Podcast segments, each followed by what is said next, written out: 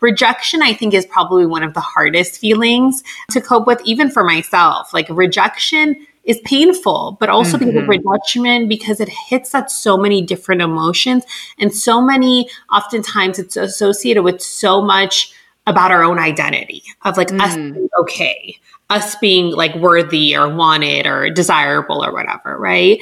And so I think recognizing that you are in pain, and rather than trying to avoid from, just allowing yourself to be in pain without criticizing it, without being like, why am I here again? Why am I rejected? Why did this happen to me? Just like recognizing, you know, I'm in pain right now and I need some sort of support.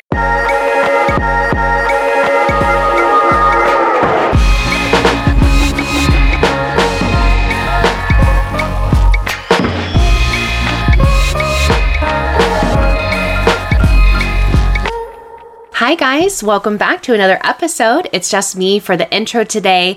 And then do I have a treat for you today? My guest is so incredible. We are talking about self-worth, confidence, getting rid of all of those negative thoughts that have been kind of ingrained in us from things that people have said to us, to what we think about ourselves, and how to find tools to really move forward from that. So I am excited. I'm going to just share a couple things with you guys, and then we'll get right into the episode. So I wanted to kind of give you an update on what's going on with me.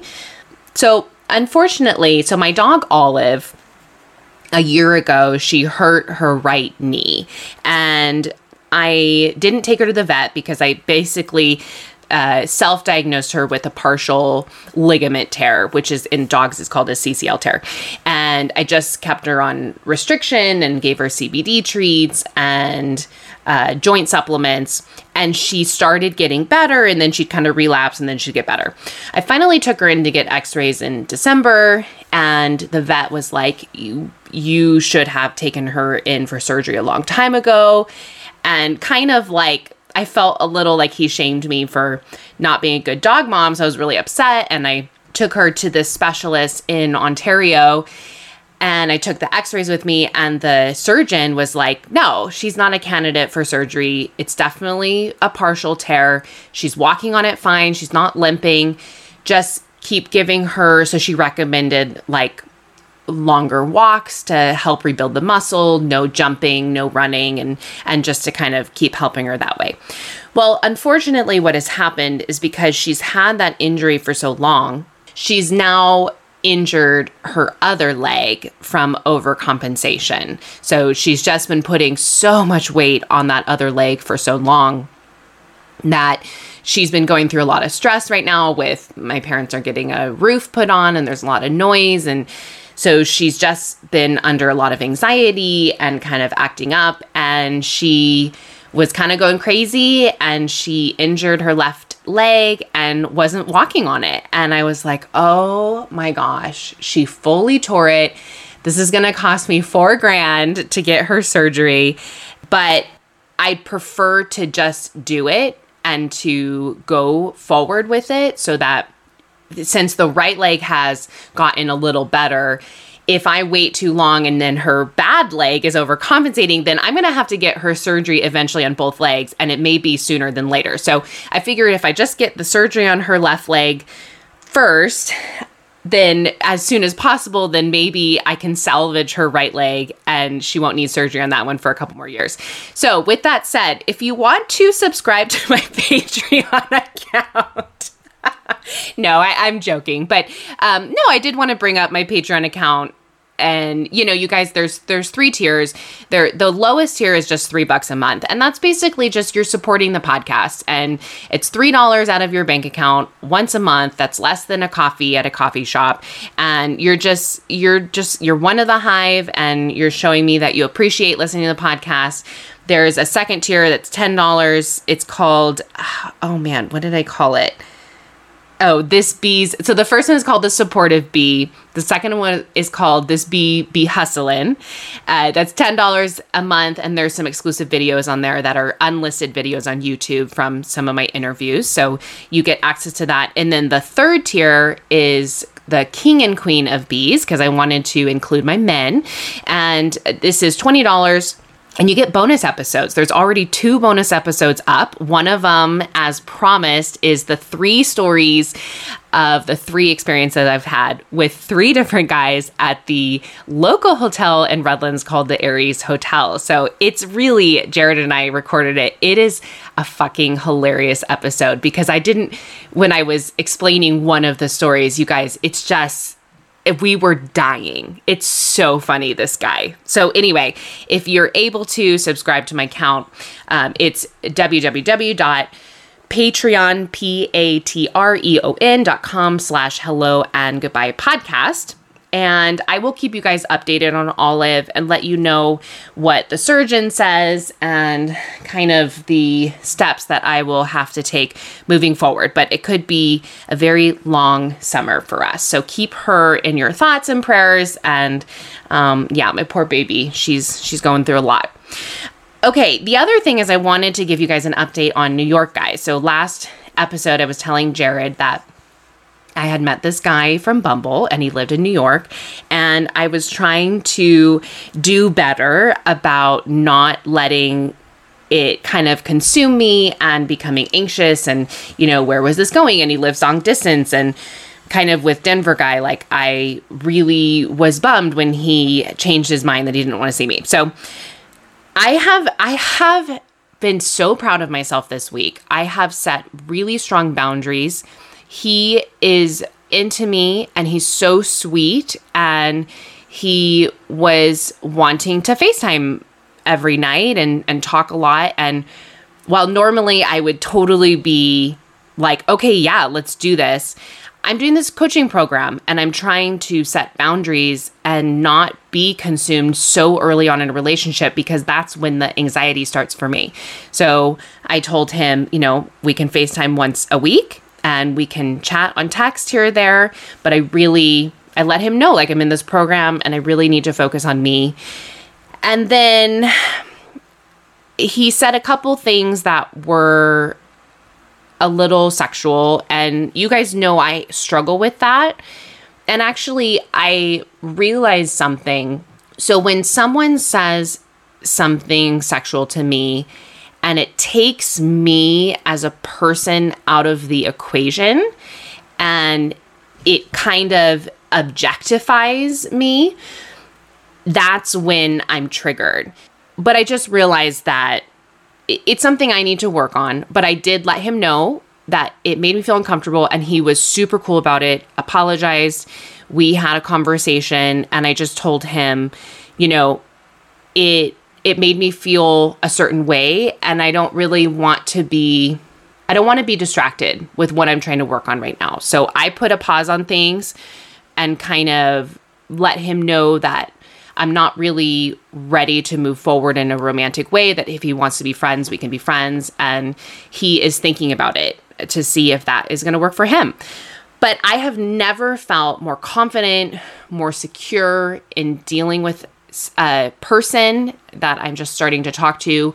I've never been this good about really setting boundaries and kind of slowing the pace. And yeah, guys, I'm just really proud of myself. So yeah, I will keep you guys updated. But honestly, like, after the conversations with New York guy, I just realized I need to take a couple more weeks just to focus on this program, which I'm going to start talking about now. So this program with Dr. Morgan from the attachment episode that I have, I believe it's episode 15. It's called How to Break the Toxic Relationship Cycle. You guys have to listen to it if you haven't listened to it yet. But it's a dating program that helps you identify your attachment style and how to be able to find yourself in a more secure way and come to relationships in a more secure way, so that you're soothing yourself and you're able to communicate and set boundaries. And so far, it's been really great. It has been a lot of work. There's homework. I'm reading a book. There is a group chat every week where we do get some one-on-one coaching. And then I get 2 one-on-one coaching sessions with Dr. Morgan each month. And my first coaching session is coming up this Friday, which I'm really excited about. So One of the things, I just want to share one of the things that I really, really loved, and it's a handout that we got in a video that we watched about rights in relationships. I'm just going to, I want to be careful about how much I share on here, because obviously me and the other participants are all paying for this program, and I want to be respectful of Dr. Morgan. But there was one thing on the rights in relationship that I wanted to share. Okay. This is what I wanted to share.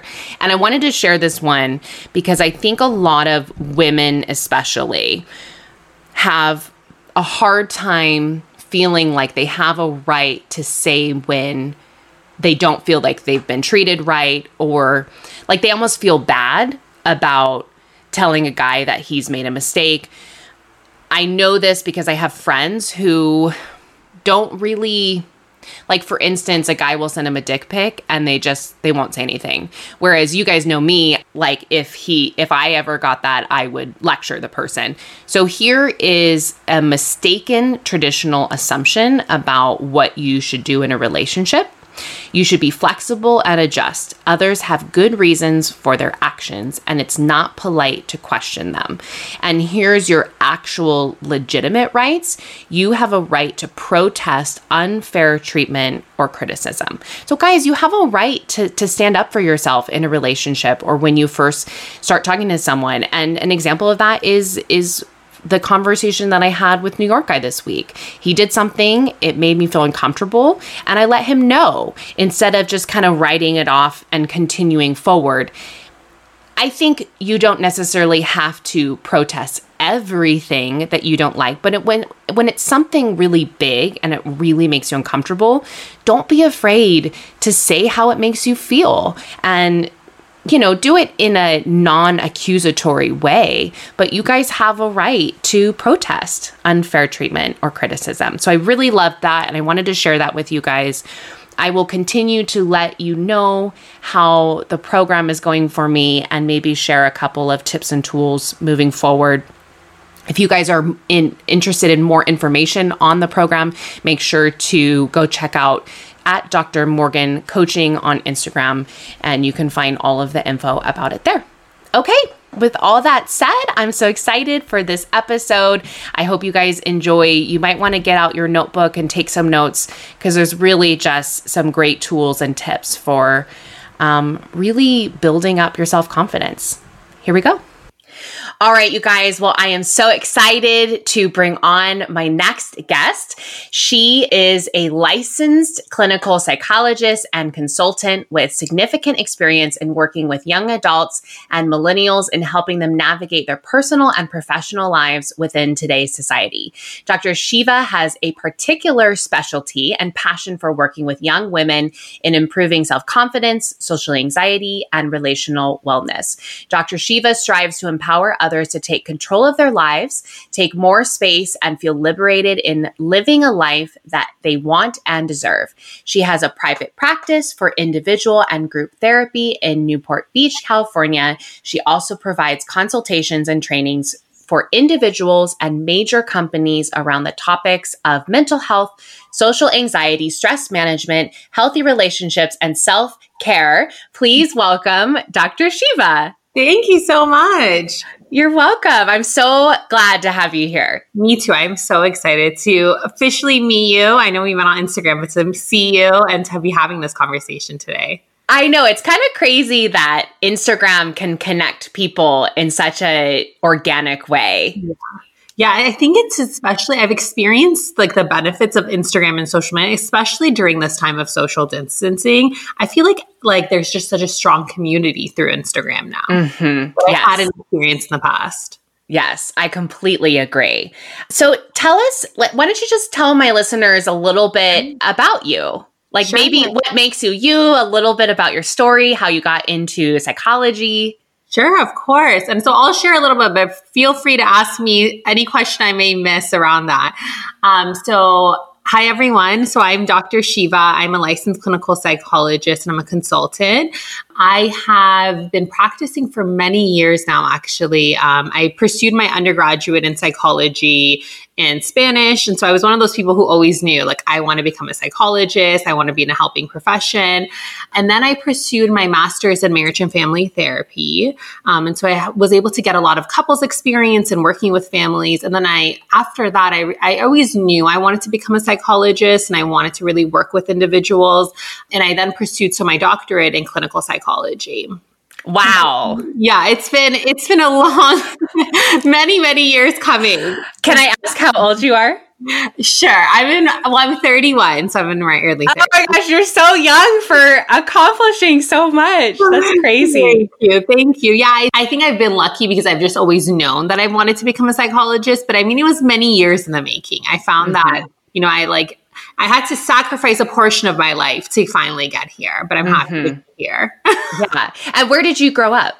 So I actually grew up in Southern California. So I grew up in LA, and then for college, I had moved to Orange County. And so ever since then, I've been in San Diego, OC, LA. I did a year in Florida. But outside of that, I'm like a SoCal girl through and through. Yes. I mean, you can't beat this weather. You just can't. And I think the lifestyle, it's funny because before I moved to Florida, I didn't realize how spoiled we are here. As far as the weather, the people, I just love everything about the Southern California experience. I know. Those of you who are listening that don't live here, you should move here. You should. Well, what about maybe just tell us a couple, what do you like to do for fun? Sure. So as far as fun, I'm what do I like to do for fun? Because of so much of I think a lot of what I'm doing right now, just connecting with you and having these conversations, I actually find just my work a lot of fun. But I would say, just being around family and friends. I love, trying new restaurants. I love wineries. A lot of things that unfortunately right now I can't do. I know. But I'm finding fun in in things that are different. I'm cooking more now than ever. So that's, this new enjoyable thing for me. I'm trying to, just be more creative in things that I am finding fun now. But good. I was going to ask, how have you been handling the quarantine? How has that affected your clients? Do you have any suggestions for us moving forward as we start to integrate back into society? Yeah, of course. I mean, I think I definitely everyone has been impacted in some way when we were social distancing and just with COVID and the anxiety and the uncertainty. And I think the limit, the extent to which they've been impacted obviously has varied. But overall, I mean, I think really being intentional about having those social connections. I think for so many of us, even for myself, even as things are opening, I'm still wanting to physically distant. And so I think it's so important that we still maintain those social connections because we can feel just more lonely and disconnected and just more depressive symptoms and anxiety during this time. And so really being intentional to do things, even though it feels a mission at times to do those things. I tell my, oftentimes with my friends, I'm I know I should be walking and I know the benefits of that, of just being out and the thought of just getting out there and having to do all these things to prep, wearing a mask, just making sure I'm keeping my distance. It just feels like a barrier, and still making sure you're doing those things. Yeah, definitely. Well, I brought you on here today. We had kind of chatted about what we wanted to talk about in this episode. And we kind of landed on your work with women and kind of working on self-confidence and maybe social anxieties.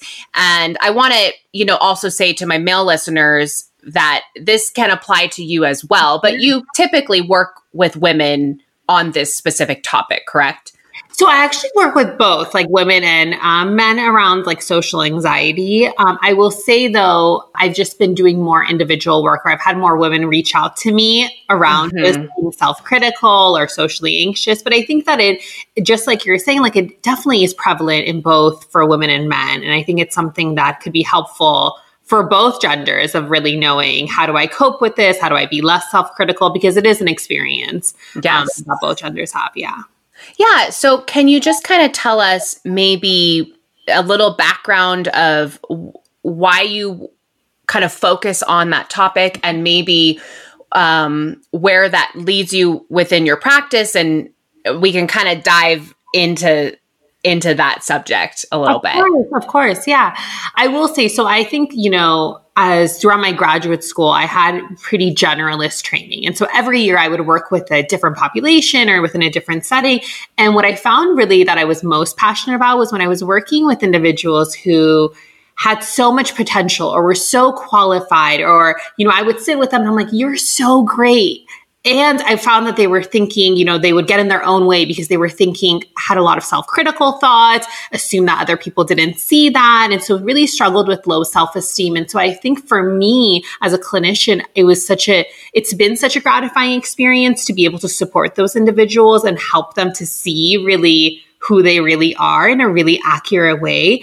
And I think it makes such a significant impact, or the thoughts that we have about ourselves, what we say to ourselves, how we think other people are experiencing us, has such a significant impact in all areas of our lives. And so I think if I can help someone really challenge their thinking in that way, I know that it will have such a significant impact, not just in their relationships, but really in their quality of life. I always say it's a quality of life issue. You could be doing well, but do you have the potential to be doing better? Of course, you know, if you can really be just more compassionate with your thinking.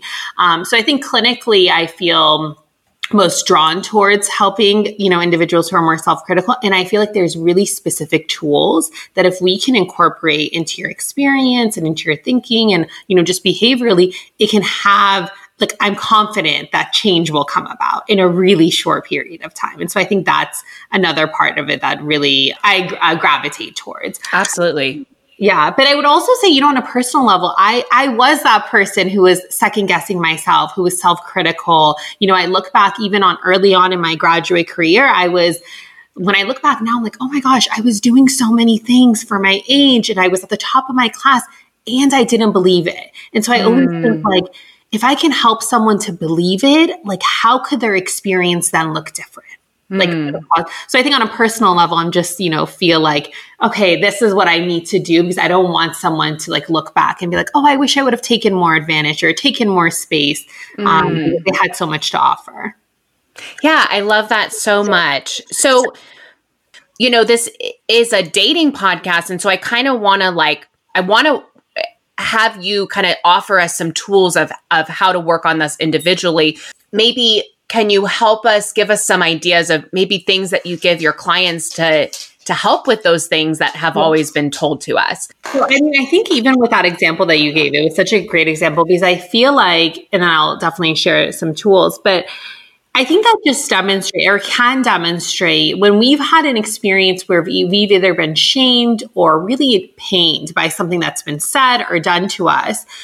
If we don't process that, if we don't feel like, or we already have a strong sense of self, or we don't have people to talk it through or whatever, we then navigate through life assuming that this thing that was once something that we were criticized about or, you know, deemed different from other people is now something that everyone else is hyper-focusing on. And so you're like, it's sort of like if we struggle with our weight, or, like, you know, if we've struggled and then we go on a date, we assume people are immediately first thinking about our weight. Yes, absolutely. There may be 10 other things they may think about before they even get to, like, physical appearance, for instance. So I think it just really shows just the importance of how childhood experience or experiences of bullying or social support, how significantly it can impact us in ways that we may not even realize until it shows up on a date like that, or like in our adulthood. But going back to sort of your question was, how do tools for when going on a date? Is that right? Was that the question? Well, maybe we could discuss first, like, tools, like, how do we work on ourselves so that doesn't show up in our dating life or in our relationships? So I think that one, like, really powerful way to work on ourselves is being aware of what are we saying to ourselves about ourselves, right? So even if we're thinking about physical appearance or our likability or what we have to offer, a lot of times, good or bad, we're saying something to ourselves before a date, right? They're like, someone may say, they're going to really love me, I have so much to offer. And other people may say, like, oh my gosh, I hope they like me.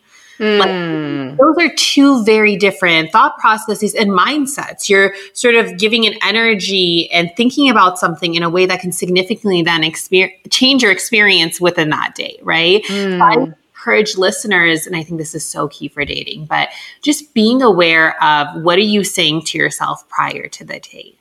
And those self-critical thoughts, like where are those coming from? Because oftentimes before a first date, the person doesn't even know us, right? But like we're saying certain things about ourselves about that dating experience.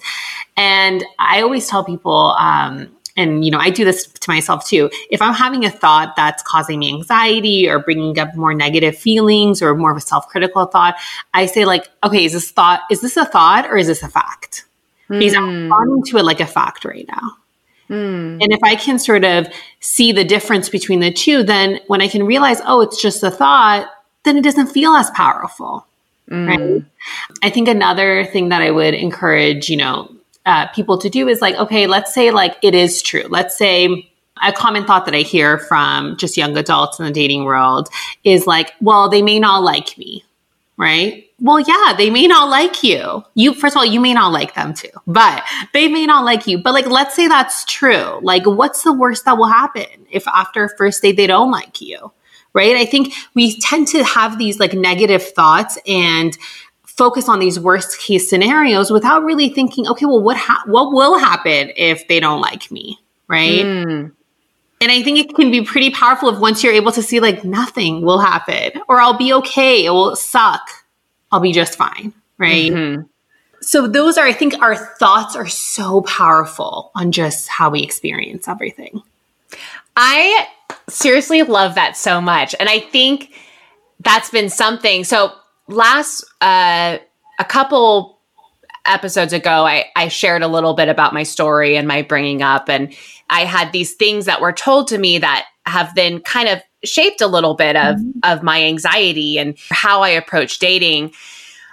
And I went through a divorce 4 years ago. And for the first, I would say 2.5 to 3 years of dating, I was doing exactly that. Before every date, I was like, well, what if they don't like me? What if I'm too much? What if they hurt me? And my guy friend, Jared, who I have on the podcast a lot, he kept saying to me, he's like, wait a second, but what if you don't like them? Yeah. Like, he's like, when you go on a date, you are giving an interview. You're not being interviewed. You're giving the interview because you need to figure out if you like them. And so that's kind of, you know, sometimes now when I go on dates, I talk, like you said, I talk to myself before the date and I say, if I don't like this person, I just need to tell them I'm going to move forward. If they don't like me, that's okay. They're not the right person for me. And there's going to be someone else that's going to come along that thinks I'm this amazing person. And just because it hasn't happened yet doesn't mean it's not going to happen. And so I really, really love that because I think we so often, those negative thoughts just, they kind of circle. And like, I think I heard somewhere that even just saying things that you're grateful for automatically changes the chemical reaction in your brain. So I can imagine, and you can tell me if I'm wrong on this, but I can imagine that if we sat there and we were like, I am not too much. I am perfect the way I am. I am beautiful. I deserve to be loved, and kind of listed off all of these things, that it would change the chemical reaction in our brain so that we start, those negative thoughts start to kind of dissipate. Right. No, I do think so. First of all, I love that you had a friend, and I've heard your I've heard your podcast with Jared, and I just love that he was able to challenge you in that. And I think that when you're able to stop that thinking, or even just be aware of the thinking, it can make such a different, just such a impact on how you just approach the date, how you're going to even show up on the date, like what questions you're going to ask, not ask. But I think positive, that idea of positive affirmations, I do think it is helpful. I will say though, for someone who really struggles with their self-esteem, let's say if, like, you know, for clients that I have who are, you know, experiencing just really low self-esteem or maybe more socially anxious, it may be hard to believe those affirmations. If you're listening and you're like, oh, I've tried to say I'm beautiful or I got this or whatever, and it just doesn't work.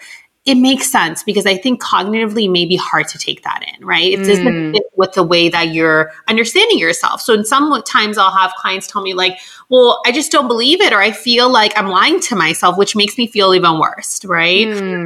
But I think that what could even be more like, what could really help, even if you're experiencing like lower self-esteem, is saying like, okay, well, I think like, I feel like I won't be liked, but is that fully true, right? So just being more accurate. I always tell people like, the goal is that you'll be more accurate. You don't have to be the most positive thinker, but just be more accurate as far as like you and the world and like what you're experiencing.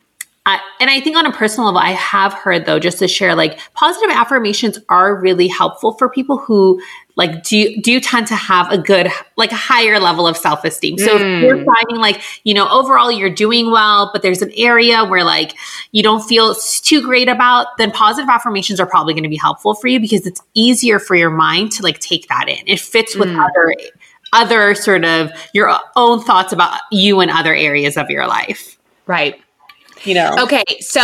Okay. And I totally understand that. And you're so right, because when you were saying that, I'm like, yeah, 2 years ago, a year or 3 years ago, you're right. I wouldn't have been able to say those things that I listed off. And the reason why I was able to say those things and feel confident in them is because I've done the work. Yeah. But I remember being in that place where it was such a dark place. And so like felt guilt and shame, and I wasn't even able to see those things. And so can we talk a little bit? Because I have a couple friends that I know really, really struggle with self-confidence that, like you said, probably aren't even able to list those things because they don't believe them.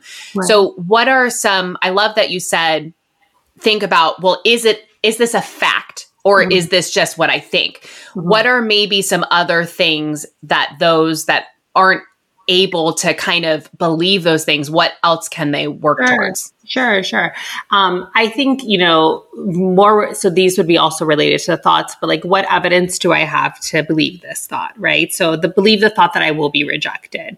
And by evidence, I mean, like, it's evidence that you and a friend and someone else would also agree. So it's just very clear cut. It's not how you feel or how you think. It's like, you know, when I'm working with clients, I'm like, let's say it's evidence that if you showed this in a court of law, they would be like, oh, I agree with you, Shiva, right? Because it's not clear that anyone who has that experience would think that, right? So what evidence do I have? I think also with when we have lower self-esteem or experiencing more lower self-esteem, we tend to have these habitual thoughts, these thoughts that tend to come up for us when we're feeling more anxious or we're feeling more self-critical or whatever it is.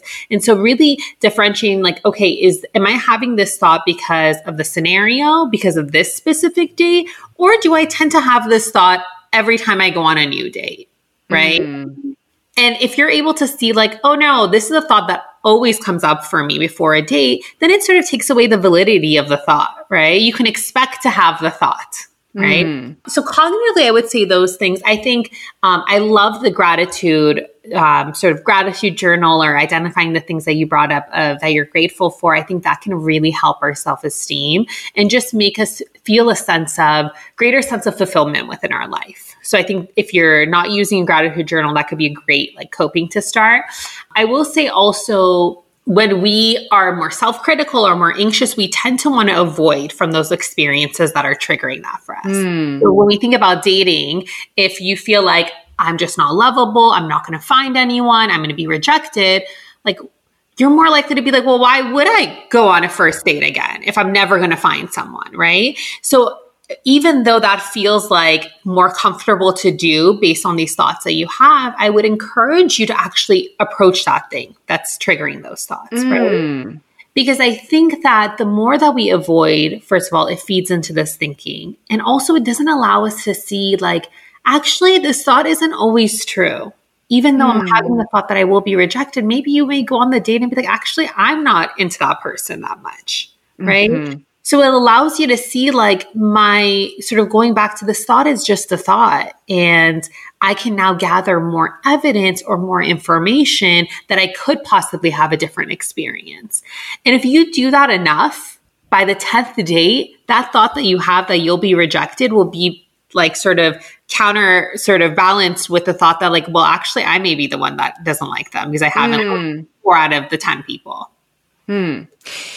Okay. So kind of continuing that thought, how do you feel like this has been said to me before? Because when I was kind of in my harder, like, anxiety dating experiences of feeling that lack of self-worth, I would say before a date or before a second date, I would say, I know they're going to hurt me, or I think this is going to end. I can feel it. I can just feel they're not going to text me back. And my friends would say, Leanna, stop speaking that into the universe because you're going to make it happen. Mm. How do you feel about that? Because kind of what you're saying is, like, tackle it head on. And even though you have that negative thought, like, still approach it. But for me, I was so scared of being rejected and abandoned that oftentimes I was rejected and abandoned. And so then it was like, well, this is coming true. This thought that I'm having, it's almost like I'm speaking it to be true. Yeah. Yeah. No, I think, you know, I can really connect with what your friends are saying because I so believe in, like, the energy that we, just on a personal level, I really believe the energy that we put out really impacts on our experience and the outcomes that we have.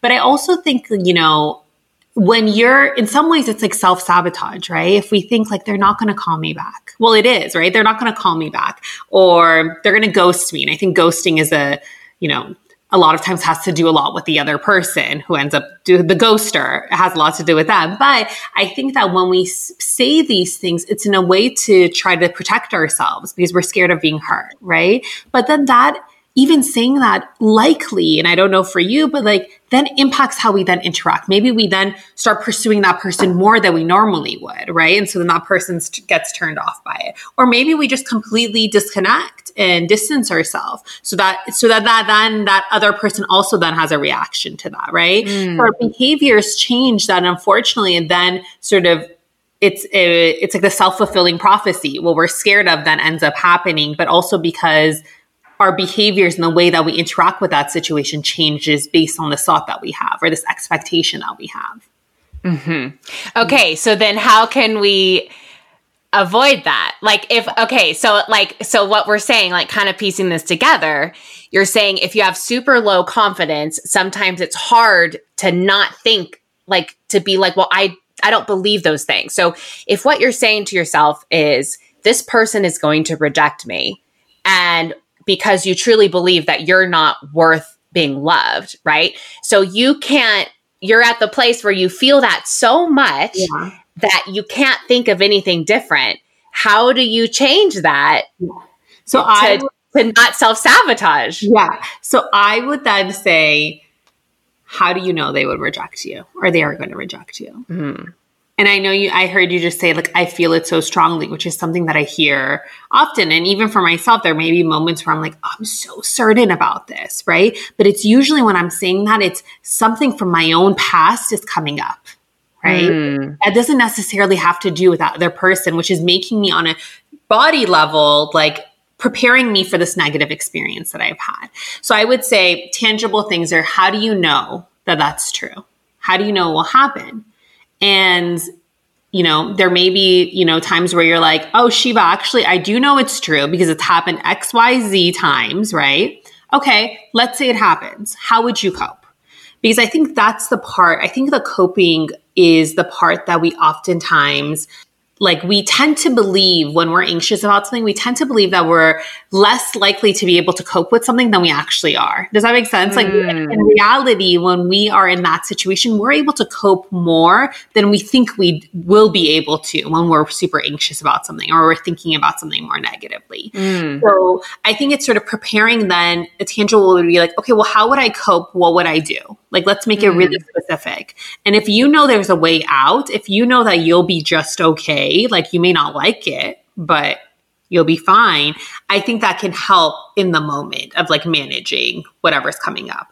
Does that make sense? Like, yes. Can you share some coping methods of going through rejection and already having low self-esteem? And then it's like, okay, now you're in it again.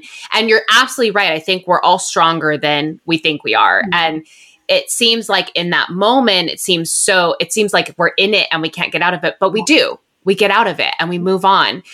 But do you mind sharing some stuff while you're really kind of deep in it? Yeah, of course.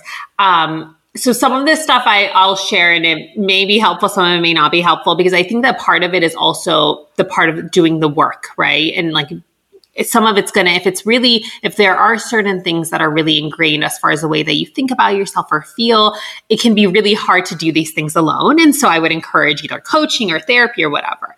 But I will say, like, some tips, I think really validating that and acknowledging that, you know, you're having a certain feeling, and that's okay. Like, if you feel rejection, I think is probably one of the hardest feelings to cope with, even for myself. Like, rejection is painful, but also because of rejection, because it hits at so many different emotions, and so many, oftentimes it's associated with so much about our own identity of like us being okay, us being like worthy or wanted or desirable or whatever, right? And so I think recognizing that you are in pain, and rather than trying to avoid from them, just allowing yourself to be in pain without criticizing it, without being like, why am I here again? Why am I rejected? Why did this happen to me? Just like recognizing, you know, I'm in pain right now and I need some sort of support, and doing something that's really healthy, maybe reaching out to friends or journaling or whatnot. I think another thing that could be helpful is usually when we're rejected, we tend to think of all the things that we've done wrong. Like, if only I didn't call him 3 times, or if only like I was more talkative on the date, or, you know, whatever it may be, if only I was 10 pounds lighter. It's usually the things that we're self-conscious about that we then think, if only I, you know, had changed that or didn't do that. And I would encourage you to really in that moment think, okay, that is true. But right now I'm thinking about it as like, that must 100% or 70% be the reason why this thing has ended. What could be other things that could have contributed? So I usually will tell people, like, think of a pie chart. When we're rejected or we're feeling anxious or whatnot, we tend to think like that thought that we have or that negative thing that we're thinking is 100% of the pie chart. So it's because, like, if we wanted to go with weight, it's because I, you know, if only I was 10 pounds lighter, I'm overweight or I'm not desirable, right? And that's 100% of the pie chart. What could be other things? And like really taking yourself through that process of, could it be that a person was emotionally unavailable? Could it be that there was just not a strong connection, right? Could it be that they're dealing with their own emotional insecurities?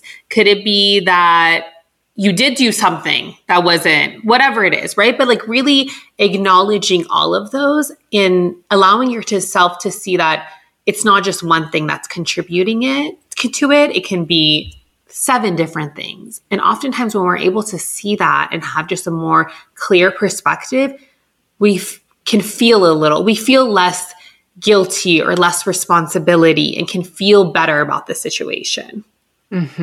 Yes. Everything you're saying is like so good. And I'm so excited that my listeners are hearing this.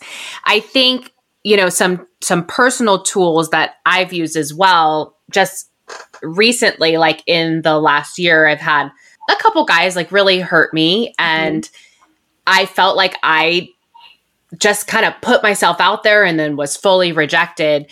And then I had to remember, and through support, through friends, people saying things like, this wasn't you. Like, okay, yeah, maybe sometimes maybe the connection just isn't what that person is looking for. And that's okay. Like, I go on dates all the time and I don't feel chemistry. And I just let the person know. I said, listen, you're an amazing person. Right. I don't have that romantic chemistry. And I just want you to know that. And that's okay. That's not something that we can control. And it has nothing to do with that person's worth. But I think with these specific guys that have hurt me, I have when I think about them, they weren't emotionally available. They were avoidant. And we talked about that a lot in the attachment episode with Dr. Morgan. They did not treat me the way that I deserved to be treated, and then didn't like when I called him out on it. So it's like all of those things, instead of me harping on this idea of, oh, I just wasn't good enough, or I was too much, or I was too needy, or I was too pushy. No, they were these things. And so instead of me being too much for them, they weren't enough for me. I love that. I think getting some mindset of like, yes, they weren't enough for you. And so many times, and I think especially, I will say, especially as women, I see this in just my work and just through my friends and my own experience of like, we often either feel like we're being too much or we're not being enough. And to be able to recognize like, how is that other person contributing to this belief it's a game changer. Because I think then it takes the responsibility off of us and the shame off of us, and really just sees it as a dynamic. This dynamic just may not be working. Like, this is not what I want, and maybe it's not what they want, but it's definitely not what I want, right? Mm-hmm. And so that perspective shift, that mindset, I think is so key in how you respond to rejection. But even when we're thinking about going into a date, like, you know, you mentioned early on, like, you are the interviewer, and that is, if you can go in with that perspective, you feel just more confident and in control than if you feel like you're being interviewed and evaluated. Mm-hmm. Right? So like thinking about it as like, these are, you know, and I think one way to do that is really being clear with yourself of like, what is the intention of the date? It's to get to know someone, but what do you personally really want from a date, from a relationship? And I think when you can know that, then you can come into the date just feeling a lot more confident and just knowing, you know, there's something specifically I'm looking for. And if this person doesn't fit the bill or doesn't meet it, then I, you know, will then divert my attention elsewhere. Mm-hmm. Versus waiting for them to see how they feel about us or what will happen. Or even trying to make them into the right person because you want it so bad, right? Because you're like, don't want to be alone anymore. And so you're like, well, they don't have this and they don't have this, but they have this. And I think that I can probably like put this on them and then they could be the perfect person. And right. And that's the thing. I think when you know, I've even, you know, been in relationships where like when you're in the relationship, it can be really easy to just justify like, oh, well, you know, they do this because of X, Y, and Z. I don't like this trait, but you know, it's because they're really struggling or whatever. But if, you know, now every year that goes by, I think even for myself, I think of, you know, what are my non-negotiables? What are things that I need to have within the relationship and I want to have within the relationship so that we don't even get to the place where I'm justified, because I know so clearly what I'm wanting that on the first few dates, I can see like, will this person fit that or not? Mm-hmm. You know? Yeah. So can we kind of transition a little bit? Because I have a lot of listeners who are in relationships or are married. And so I'm sure that lack of self-confidence or those self-doubts creeps into relationships. I mean, I was married at a point and it certainly was part of my relationship. Mm-hmm. And so how can we kind of cope with those things with our partner, or if our partner does something that triggers that kind of negative thought, what is kind of the best way to approach that and how to communicate that with them? Mm-hmm. That's in a healthy mm-hmm. way. Yeah. I think, as far as some of it will be internal work. So some of it will be like, you will be doing some of the work, or whoever's listening will be doing some of the work by themselves as far as challenging their own thoughts. But I think the communication piece is key. So, and I think that there's a way to do that allows you to not only feel better about yourself, but also feel more connected and just within a stronger, emotionally stronger relationship. Oftentimes, I think when we feel, you know, vulnerable or jealous or maybe, you know, more self-critical, we tend to focus on the other person's behavior. Like, you did X, Y, and Z, and this is not what it's done to me, right? Or there's a lot of blaming or not really recognizing how you're emotionally feeling. And so one tangible way that I would suggest is the use of I statements. Have you ever heard of I statements? Yes. Like, I feel this way. versus you're making it. I don't know. Sorry. I don't mean to interject on you. No, please do. No. Yeah. Exactly what you're saying of like, you know, usually when we're feeling more jealous or self-conscious or vulnerable, we tend to be like, you did this way, or this always happens. We use a lot of absolutes, or we tend to put on the other person. We externalize. You made me feel jealous. You talked to so-and-so, right? But rather than doing that, I think it's really right checking with yourself of like, how am I feeling? And so if you don't know how you're feeling, that's also okay, because a lot of us haven't really focused on how we're feeling. And so really taking the time to identify that. And then how am I going to communicate that? So a way to communicate it would be through the I statements of, I feel jealous or sad when you, and then really being specific about the behavior that's bringing that. So when you know, I feel sad when you cancel our like date night last minute, right? I would really appreciate it if, or I really want this from you. I really need this from you because I'm tending to feel self-critical. I really need this from you to let me know at least a day before, like about date night, or that we reschedule at that same time once we cancel. As I'm saying this, I know, and usually when I present it to people, it feels so simple, like, oh, like we just say how we feel and we ask for the specific behavior. But when we're feeling like triggered, this is really hard to do. Yes. Yeah, right? It is. It's so hard. Like, you know, you're having to really be intentional about separating, you know, what you think, your own assumptions, your own thoughts, like what you expect versus what's actually happening from you, for you, and what you're actually needing for that person. But to be able to do that, you have to be so clear with yourself of what's happening for you and what you need. But I think that could be a really, you know, even thinking about thoughts that are triggering, or if they feel triggered by self-critical, you can use that same template to express what you need. And when we do that, and even when I was doing couples therapy, when we can speak from that place, oftentimes the people we're in relationships with or our partners feel more drawn to coming to help us. So if your partner hears and you're in a healthy relationship that you feel jealous or you feel hurt or you pained by something that they're doing, a natural reaction was like, oh, well, I don't want you to feel that way. Like, let me listen to that. But when we sort of go into, well, you did this to me, you did that, and we blame, a natural human reaction is like, we all feel more defensive of like, wait, no, I didn't. And we want to sort of justify our, so it's leads to two different outcomes. So I do think that could be really powerful within a relationship if it can be used regularly. Okay. So yes to all that you just said. Yeah. And I actually have had I've been able to kind of in the past year voice that in terms of I've been dating someone, they cancel on me or they're not making plans with me. And so I've said, hey, listen, I would really appreciate it if you just sat at your calendar and set up a date with me. It would make me feel really nice. And then the reaction that I've gotten from that is they don't like that because it's almost like I'm asking for a little bit of like effort and accountability. And so I guess, I mean, I can answer my own question, but I kind of want my listeners to kind of hear your take on that, because I think we often settle. You know, we're like, okay, well, this person's really special. And, you know, I said my need and they're not really respecting my need, but that's okay because maybe my expectations are too high. Right. Yeah. So I don't know.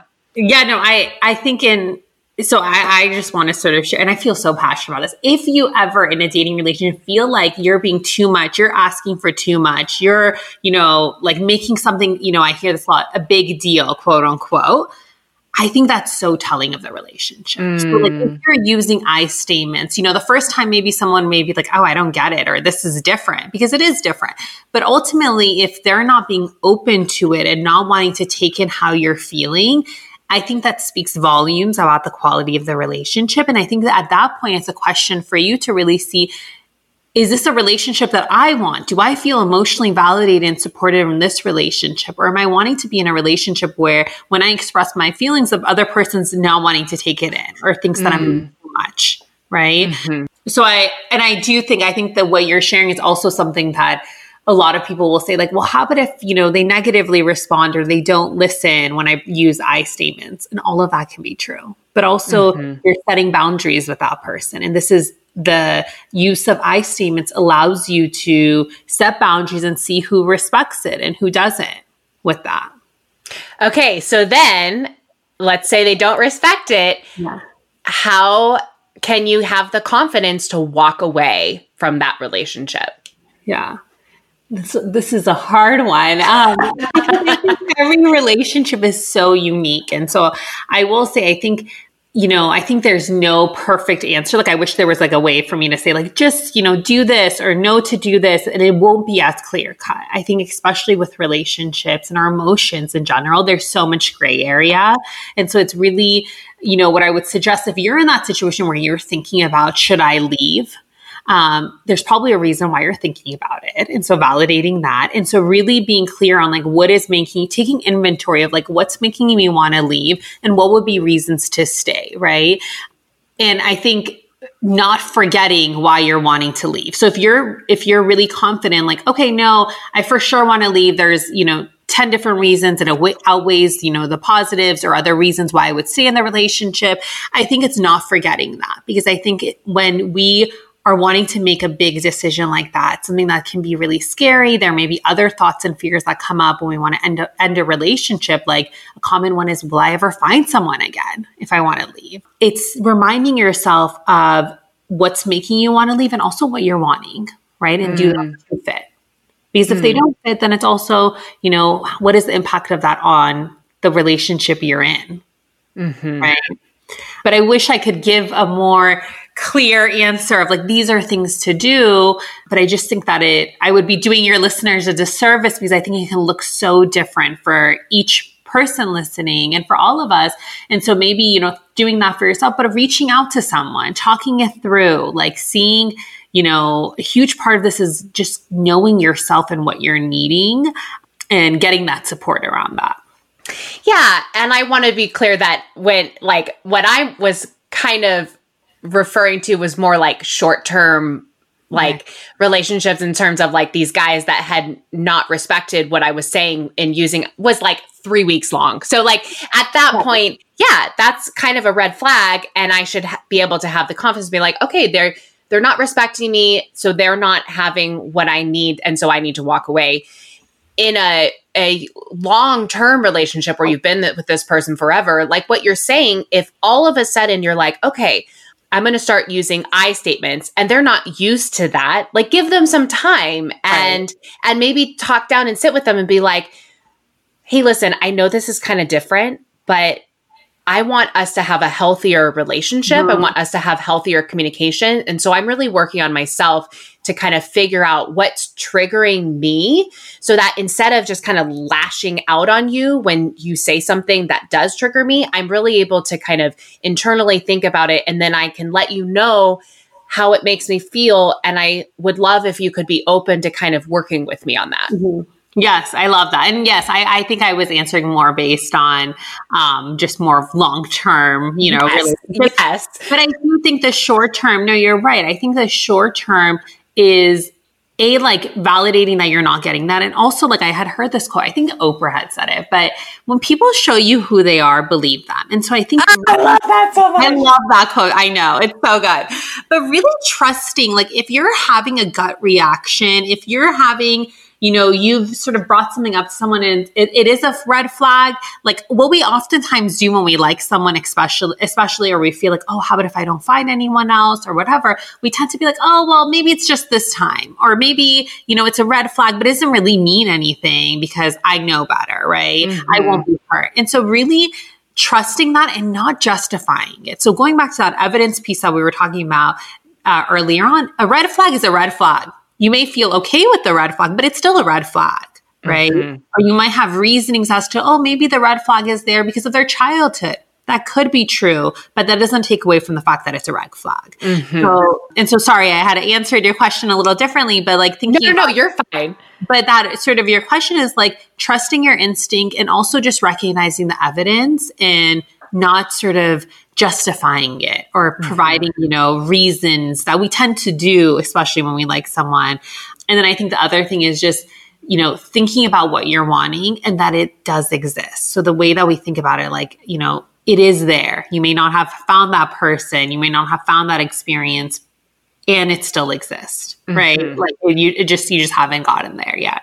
Yes. And I loved how you answered the question, because I think for those who are in long-term relationships who are maybe having some questions, I think that's a great way to approach it. I just don't want people to think that I'm encouraging them to leave their relationships based on one instance. Yeah, exactly.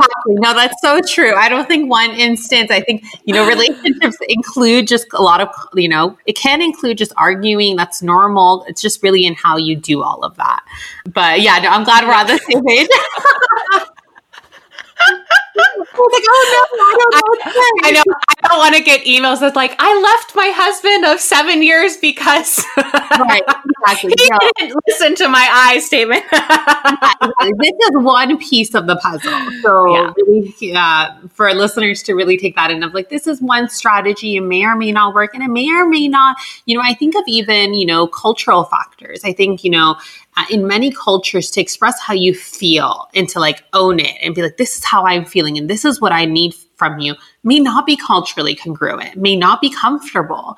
Like, you know, I mentioned I'm Iranian. I was born here in California, but still like I'm very influenced by like more of the collectivist culture and values. And so for a long time for me to get to a place where I felt comfortable to say, I feel this way and I need you to do this thing for me, felt uncomfortable. Mm. Like it felt like I was doing like, wait, is it okay for me to say I need that?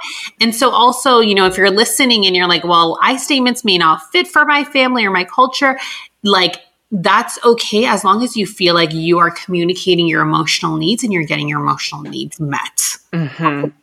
So you may, you know, change it around a bit, but yes. I love that. Well, I thought we kind of wrap it up a little bit with the topic of bullying. Mm-hmm. The reason I wanted to bring this topic up is because I've experienced some bullying recently, mm-hmm. and bullying, it would no matter what age you are, it can happen at a very young age. It can happen in adulthood. Right. Is sad. And unfortunately words hurt. And even though things that are said to us, we don't maybe even necessarily believe them, it's still, once they're said, they're there, you know? And so I wanted to share with you, and I wanted to share with my listeners, some things that have been said to me. And then I want to also share with you guys, I asked you guys on Instagram, what are some things that have been said to you that unfortunately have been kind of ingrained in you? And I know this may be kind of hard to hear, but I think it's important because I think this is such a big issue in our society right now, especially with social media and Facebook, and it's so easy to hide behind a screen. So here are some things that have been said to me all the way from my childhood, growing up, school, and all the way to now. Damn, you're ugly. Hey, you're pretty, pretty ugly. You're so loud. Can you quiet down? You are a lot. You're just too much. You should change your laugh. It's too loud and not feminine enough. You embarrass me in public. You're so self-centered. Your podcast is dumb as fuck. You should start a podcast about being a narcissist and dating. And then these are the things that have been said to my listeners on who I pulled on Instagram. You're too intimidating. You're going to get so fat you won't be able to walk. You're a passive listener. You're too loud. Your face is cute, but the rest of you needs work. You will never be man enough for any girl out there. You're not worth loving. Mm. So it's just, you know, like, and I get chills just reading those, especially from my listeners. And it's just, I kind of want to talk to you a little bit about maybe why people feel the need to come out and say those things and how we can move forward from that. Yeah.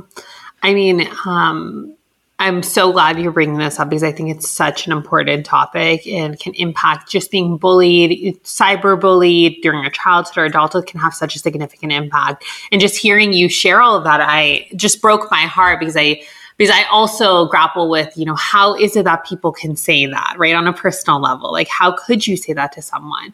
I think when we think of social media, unfortunately, there's such a prevalence, especially online or just through cyber, you know, bullying, because there's this sense of just being anonymous and no one knowing you and sort of feeling like it's okay because I'm not really impacting someone. I'm just throwing this in virtual land and I don't really see the outcome of that, right? Whereas when we bully, if like, hopefully we don't, but when we say negative things to people in person, people may still do it, but they also still see the repercussions of that. But when it's online, you don't see the repercussions. And for some reason, people feel comfortable to say whatever they want and not be impacted negatively themselves in any sort of way because they don't see that, right? Mm-hmm. Because it's not discussed. They may not see how that landed on you. And I think a lot of times when someone is bullying, it oftentimes, or no, I would say not oftentimes, I would say that is their stuff. It is always their stuff. Like, so sure, they're picking at something about you, but and this may be hard to sort of realize in the moment, but it has nothing to do with you. They're projecting, they're putting their own stuff onto you. And so I think that oftentimes speaks about their own potentially bullying experiences, maybe a negative experience within their family, within their social support, but also just talks about how it can be because of how they're feeling about themselves in the world.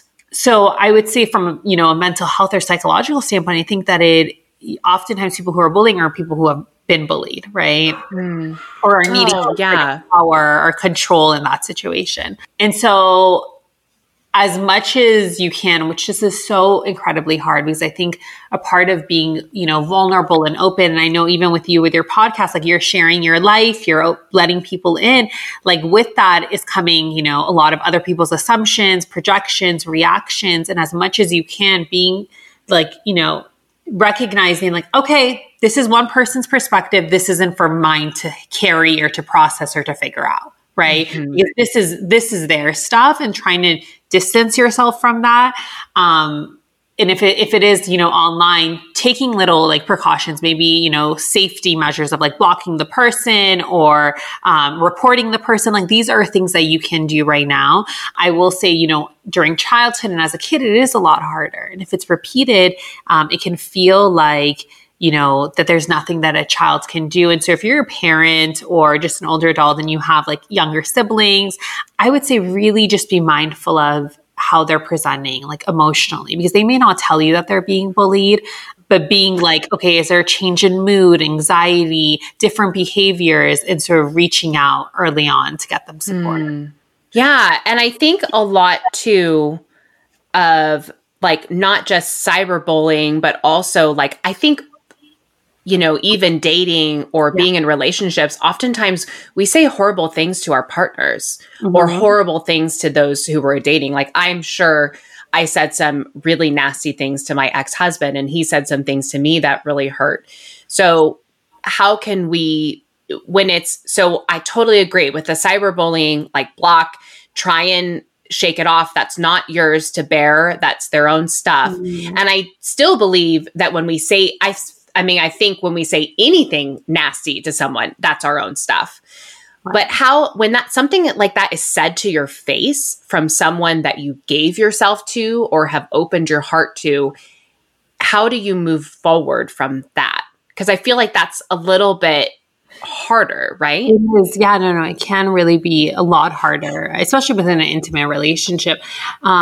There's no easy way outside of really processing it. And what I mean by that is really talking it through, expressing how you feel, expressing what you're needing from them. And all of that is uncomfortable, but it's necessary, right? Because if you feel like, you know, like there may be a desire to like pull away, but if this is a relationship that you are wanting to stay in, as much as hard as it is, I think really communicating just the impact that that's had on you and talking that process through, and just, you know, talking about where you're going to make sure to do that so that never happens, because our words have such a lasting impact. And usually when we're being bullied or even with emotional abuse, it can really sort of filter your own experience of yourself, right? So it really challenges your own self-esteem, your own likability, your own core beliefs. And so if you don't really take the time to really see, like, okay, asking your partner, like, why did you say that? What did you mean? This is what I understood when you said, what did you, right? So they, you know, they maybe said out of frustration, not that that's okay. That's not okay. But I think it's helpful for you who's on the receiving end to hear, oh, well, they just said they were angry. They didn't really think I was X, Y, Z. So being like asking those questions, asking the questions that you really want to know, because those are the things that are going to stay with you. And I think, you know, just one other thing that I would add, you know, even with the cyberbullying, if you've been someone who cyberbullied someone, I would encourage you to reach out to that person and apologize. Because I think, you know, or any bullying, if you've known you've hurt someone, you may not think that it's impacted them, but it likely has impacted them. And so, you know, so much can be resolved by just, you know, reaching out and apologizing. That I would just share with listeners, because I'm sure we've all hurt someone unintentionally or intentionally. Yeah. I mean, I can think of a couple people right now from junior high and even elementary school that I could totally reach out to and just apologize for just being an asshole and taking my own lack of self-confidence and putting it on them. So thank you for sharing that. Well, this has been so amazing. Do you have any last words of wisdom to share with my listeners? Yes. Thank you. I've had such a great time, by the way. Thank you so much for having me. Of course. I love talking about this. I would say that I think the two main points that I would like to leave your listeners with is avoiding comparing yourself to others. And what I mean by that, and especially within our dating life. So if we think about your listeners who are dating and relationships, it can feel easy to compare either your relationship to someone else's relationship, your ideas of what it means to be a perfect partner versus how you actually are. You're, you know, comparing how you are feeling internally to how your date seems to be feeling, right? And so there are many different ways where we compare ourselves, and a lot of it can be through social media, but really recognizing that it's an unfair comparison to compare how you're internally feeling with what someone is externally presenting. And so not doing that comparison, I think one.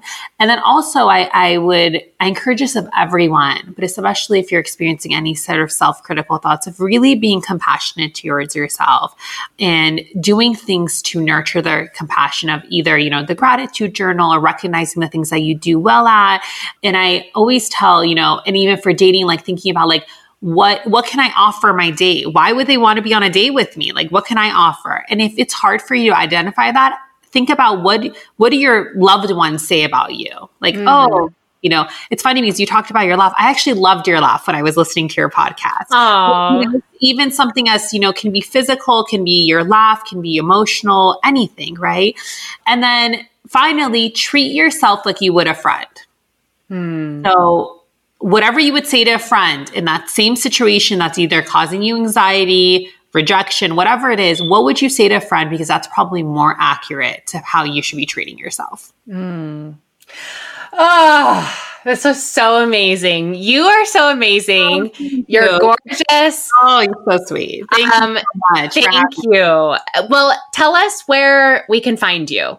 Yes, of course. So I'm on Instagram. So at Dr. Shiva on Instagram. And so Instagram, I actually just recently started my Instagram, and it's been a place for me to talk a lot about relationships, relational wellness, self-confidence. So if you're interested in these topics, if you're wanting to build your self-confidence, your social confidence, or just want to connect, I would really encourage you to reach out. I love connecting through Instagram. And on my Instagram, I also have my website with just information about the services that I offer. But would love to connect with you all. And thank you so much for having me. This was a lot of fun. Of course. Thank you, Dr. Shiva. I can't wait to keep in touch with you and see all the amazing things that you're doing. So thank you. Thank you. Likewise. All right. Well, thank you again, Dr. Shiva, for coming on the show. You shared such powerful words with us, and I'm so appreciative And I know my listeners are appreciative as well. So guys, again, make sure to go follow her on Instagram at Dr. Shiva, S-H-E-V-A. I will also be tagging her in my Instagram. So make sure to follow me at Hello and Goodbye Podcast at _Leanna Joan. Please rate, subscribe, and review on the Apple Podcast app. It would take 20 seconds of your time, and I would really, really appreciate it. I hope you guys have a great rest of your week, and I'll see you next time. Bye.